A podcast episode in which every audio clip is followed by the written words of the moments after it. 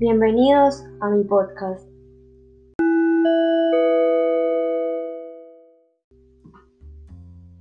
Buenos días, buenas tardes, buenas noches. A la hora que me estén escuchando, es un gusto para mí tenerlos acá y contarles mi experiencia.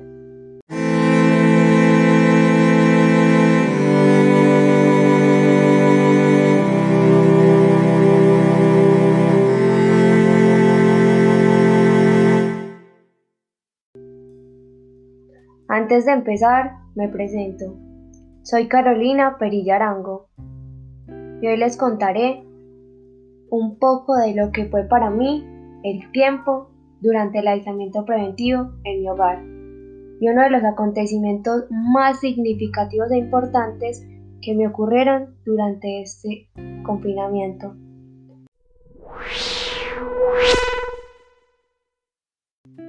Les empezaré contando un poco de lo que fue para mí el aislamiento, mi experiencia de lo que fue este cambio de vida.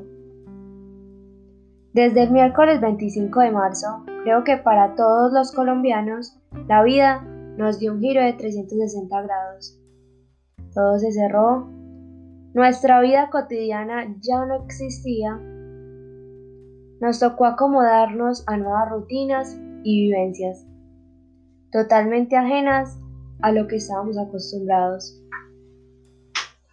Fueron unos días difíciles y extraños, una experiencia para todos bastante agobiante. Fueron muchos días de monotonía. Siempre se hacía la misma rutina. En mi caso, era levantarme, desayunar, ayudar en la casa, estudiar, almorzar, hacer ejercicio, ver televisión, cenar y así era un boomerang todos los días. El 10 de mayo era el Día de la Madre acá en Colombia. Recuerdo muy bien un domingo bastante especial.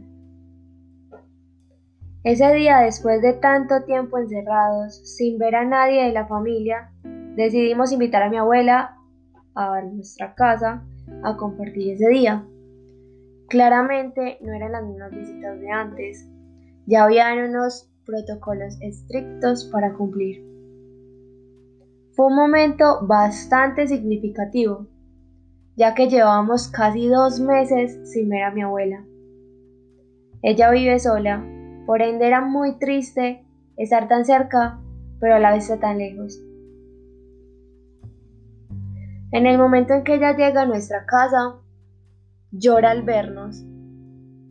Sentí una alegría enorme al poderla ver y aunque no se puedan dar abrazos, el simple hecho de solo verla me llenó el alma.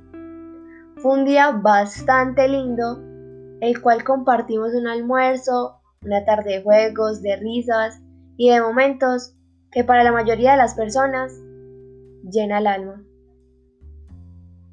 Eso me hizo olvidar un poco del panorama tan triste que estamos viviendo.